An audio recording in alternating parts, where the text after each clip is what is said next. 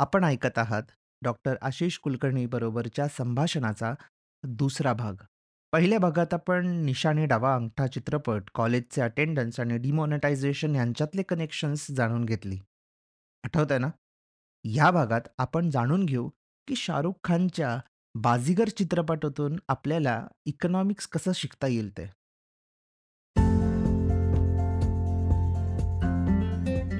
Episode start करायच्या आधी एक छोटीशी अनाउन्समेंट इकॉन गली मराठी पॉडकास्टला तुम्ही सर्वांनी आत्तापर्यंत खूप छान प्रतिसाद दिलात. हा पॉडकास्ट प्रोड्यूस करणं सोपं नाही आहे रिसर्च करणं इंग्लिशमधून मराठीत ट्रान्सलेट करणं स्क्रिप्ट बनवणं आणि मग रेकॉर्डिंग आणि एडिटिंग हे सगळं पकडून कमीत कमी एक अख्खा दिवस द्यावा लागतो. या व्हेंचरमधून मला फायनान्शियली काहीच फायदा होत नाही पण मानसिक समाधान नक्की मिळतं. तुम्हाला जर असं वाटत असेल की ह्या पॉडकास्टमुळे तुम्हाला थोडा तरी फायदा होत आहे तर तुम्ही देखील हा पॉडकास्ट प्रोड्यूस करू शकता. तुम्ही माझी एक कॉफी स्पॉन्सर करू शकता किंवा माझा अख्खा लंच शो नोट्समध्ये बाय मी अ कॉफी या वेबसाईटची एक लिंक आहे. ती ओपन करून तुम्हाला हवी तितकी अमाऊंट टाकून तुम्ही ह्या पॉडकास्टला सपोर्ट करू शकता. Thank you once again for all the love and support let's go back to the episode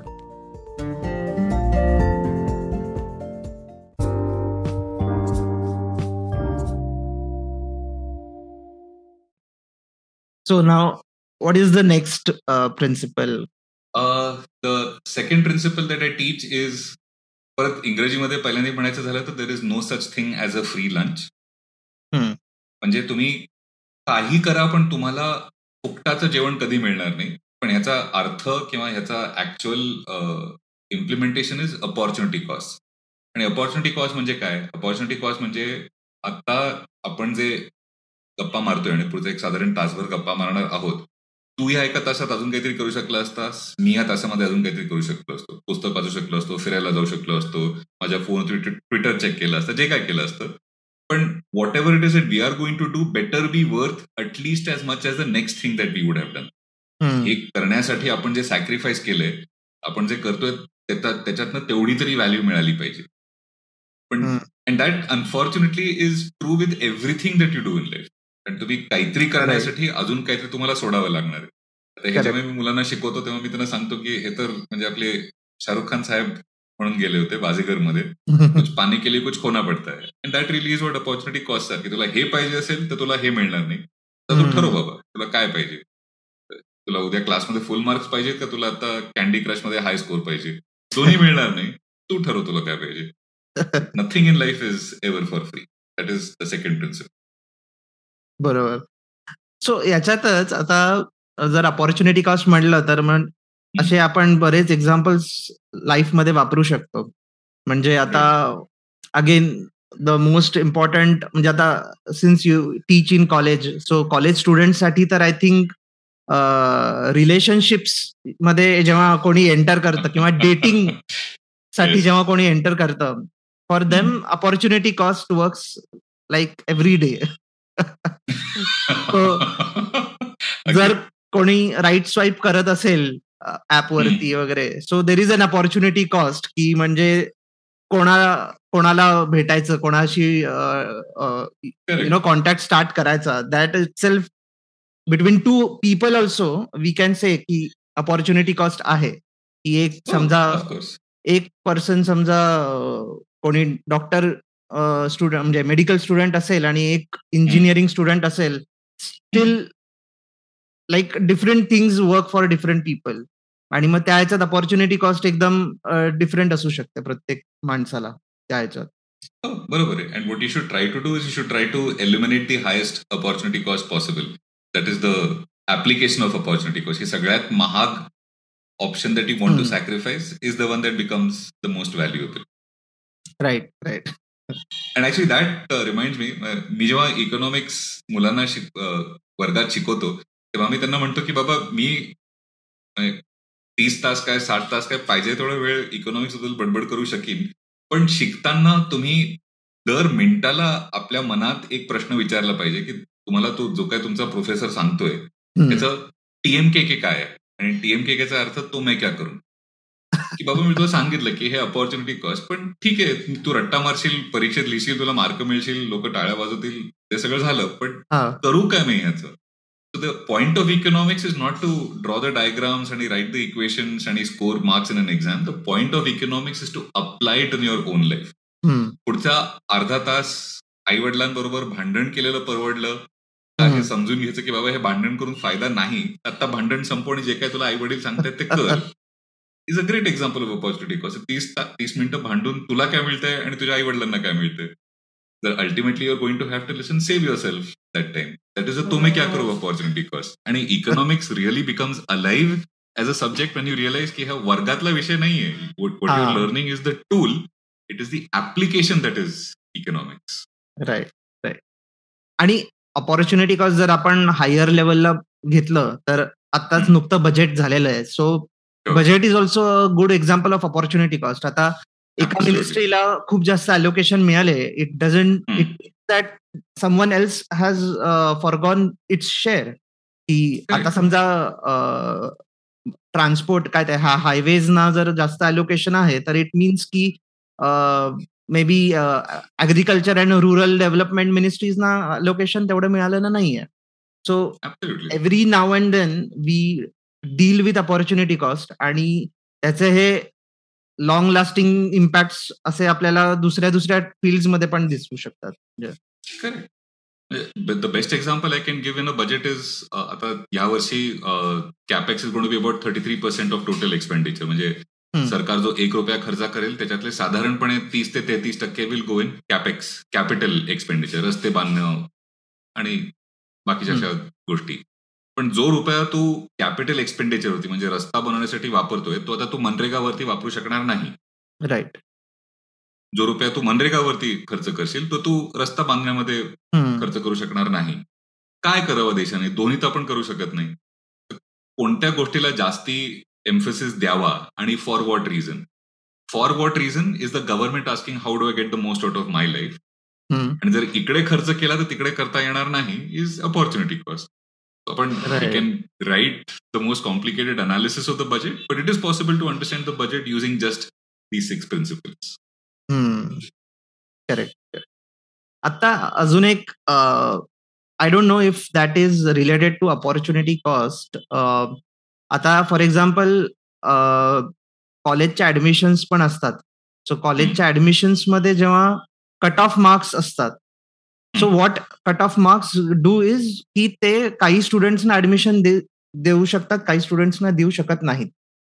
आणि जर आपण एखाद्या ठिकाणी अप्लाय केलं सो इट मीन्स दॅट की we are taking seats of another person so हा एक अँगल येतो आणि त्याच्यामध्ये बऱ्याचदा बोललं जातं की जर इंजिनियर्सना जनरली बोललं जातं की तुम्ही इंजिनिअरिंग सीट घेतात आणि नंतर जाता फायनान्समध्ये किंवा बँकेची नोकरी करतात. So like do you really think की म्हणजे हे अशा पद्धतीने याला बघायला पाहिजे का लाईक हाऊ दिस ऍब्सोल्युटली आणि I myself have been guilty of it मी एक इंजिनिअरिंग ड्रॉप आउट स्टुडंट आहे. तर मी तर अजूनच गया गुजराय. म्हणजे बाकी लोक तर ऍटलिस्ट इंजिनिअरिंग संपून मग अजून काहीतरी करतात. मी तर ती सीट घेतली आणि पहिल्या सेमिस्टरमध्येच इंजिनिअरिंगची डिग्री सोडून दिली. पण इट इज ट्रू मी ती सीट घेतल्यामुळे अजून कोणाला तरी सीट मिळाली नाही. आणि जो कोण तो व्यक्ती होता किंवा होती त्या व्यक्तीला माझ्यावरती राग येणं अगदी साहजिक आहे. तो अपॉर्च्युनिटी कॉस्ट आहे. त्याला nothing in life can ever be for free that is a whole idea of opportunity cost so if you take up a seat आणि either leave it midway through जसं मी केलं किंवा इंजिनिअरिंग संपवल्यानंतर तू अजून काहीतरी केलं. So you may still defend की त्या वयामध्ये माझ्यासाठी तो बरोबर डिसिजन होता पण नंतर नव्हता. पण तुझ्या ह्या डिसिजनमुळे अजून कोणाची तरी सीट गेली का? त्याचं उत्तर होच असलं पाहिजे. So yes opportunity cost are there also good so आता like since you have spoken about yourself की इंजिनिअरिंग करून हे सोडलं. सो लाईक हा ही जर्नी काय होती? म्हणजे असं इंजिनिअरिंग करून लगेच एका सेमिस्टरमध्ये असं कसं वाटलं की आपण इंजिनिअरिंग सोडून इकॉनॉमिक्स सारख्या विषयाकडे यायचं? आता the easy way to answer this question is to say की मला तेव्हापासून माहिती होतं की संकोच फॅलिसी काय म्हणून आधी सोडलेलं बरं. Is the easy answer to give पण नाही असं काही नव्हतं. मला इंजिनिअरिंग करायचं नव्हतं मला लेखक बनायचं होतं. आणि मला माझी खूप इच्छा होती की बारावी नंतर मी बी ए आर्ट्स करावं आणि ते पण इंग्लिश लिटरेचरमध्ये पण अनफॉर्च्युनेटली बारावीमध्ये चांगले मार्क मिळाले आणि एका डिसेंट कॉलेजमध्ये एक चांगली सीट मिळाली. विद्याविहारमध्ये के जे सोम्यामध्ये होतो मी तेव्हा. ओके पण पहिल्या सेमिस्टरमध्ये ऑलरेडी आय थिंक ड्रॉइंग विषय होता त्याच्यामध्ये मी लुडकलो होतो. ओके पण तो तरी काय म्हणतात ते काय एटीकेटी होणार होतं. पण पहिल्या पेपरमध्ये सेमिस्टर पेपरमध्ये मॅथचा पेपर होता. आणि पार्ट वन आणि पार्ट टू होते. पार्ट वनमध्ये चार का पाच प्रश्न होती. एक पण नाही आलं. पेपर उलटा गेला. दुसऱ्या बाजूला पार्ट टू होता. तिकडे पण एक प्रश्न येत नव्हता. आणि असं माझ्या डोळ्यासमोर मला एक विजन आलं की पुढचे आठ सेमिस्टर मी हेच करत बसणार आहे की पेपर येईल मी आपलं उलट सुलट करीन आणि की मला काही येत नाही आणि बस नाही म्हणजे बसवलं नाही तिकडे. तर मी इंजिनिअरिंग सोडलं. घरी जे काही युद्ध व्हायचं होतं ते झालं. माझ्या वडिलांना अजूनही वाटतं की इंजिनिअरिंग सोडून चूक केली. पण जेव्हा इंजिनिअरिंग सोडलं तेव्हा सोडण्याचं धाडस केलं पण हे म्हणण्याचं धाडस केलं नाही की मला इंग्लिश लिटरेचर करायचंय.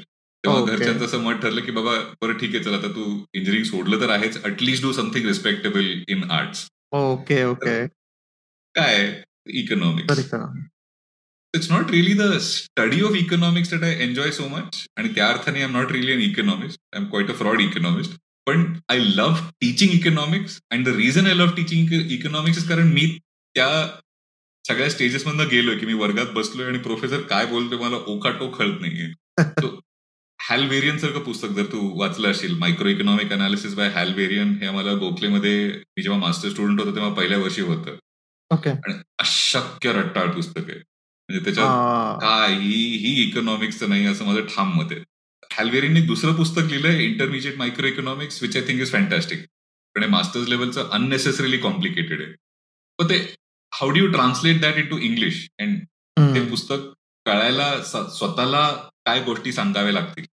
त्याच्यातनं I started to discover the process of making economics more interesting आणि that process econo how do make it more interesting not just for me but for everybody मी त्या प्रोसेसच्या प्रेमात पडलोय. आणि ते अजून संपलेलं नाही. I am still in love with making economic simple both for myself and for everybody else भारी भारी.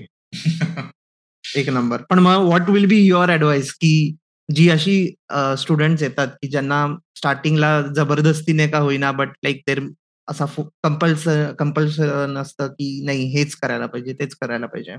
So what will be your advice to students like should they drop out or what like passion जे म्हणतो ना असं like study पण करायचा आहे graduate पण व्हायचं आहे बट थोडंसं पॅशन वेगळीकडे आहे.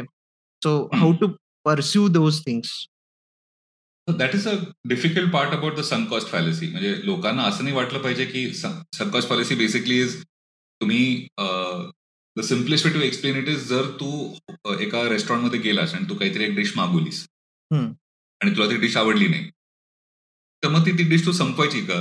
कारण तुला ती डिश आवडली नाही पण त्याच्यासाठी तुला पैसे द्यावे लागले तर बरीच लोक असं म्हणतात की आता आपण पैसे भरलेत तर आपण एक खाऊ. वसूल करायला वसूल करायला पाहिजे. पण then you are paying twice कारण एक तर पैसे तुला परत मिळणार नाही ते डिश खाल्ल्यामुळे.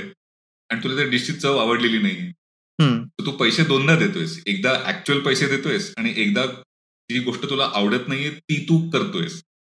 How you win by finishing the dish this is a good example of the sunk cost fallacy तो सन कॉस्ट फॅलसीचा अर्थ असा नाही व्हायला पाहिजे की आपल्याला वाटतं की काहीतरी गोष्ट कठीण आहे म्हणून सोडून दिली.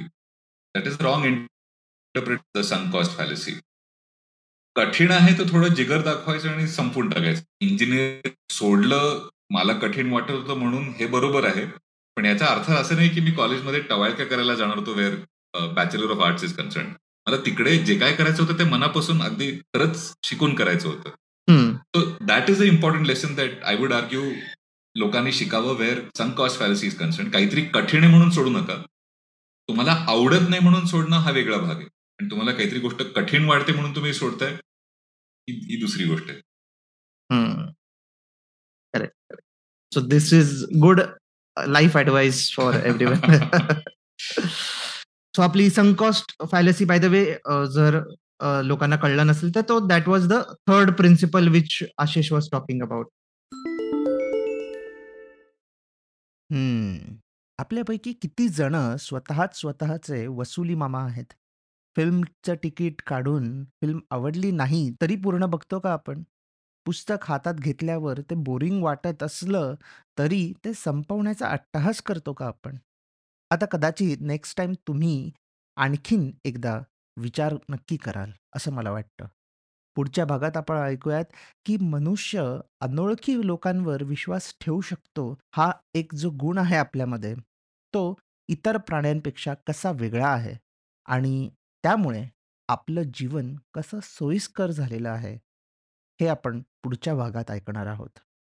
लवकरच भेटूयात.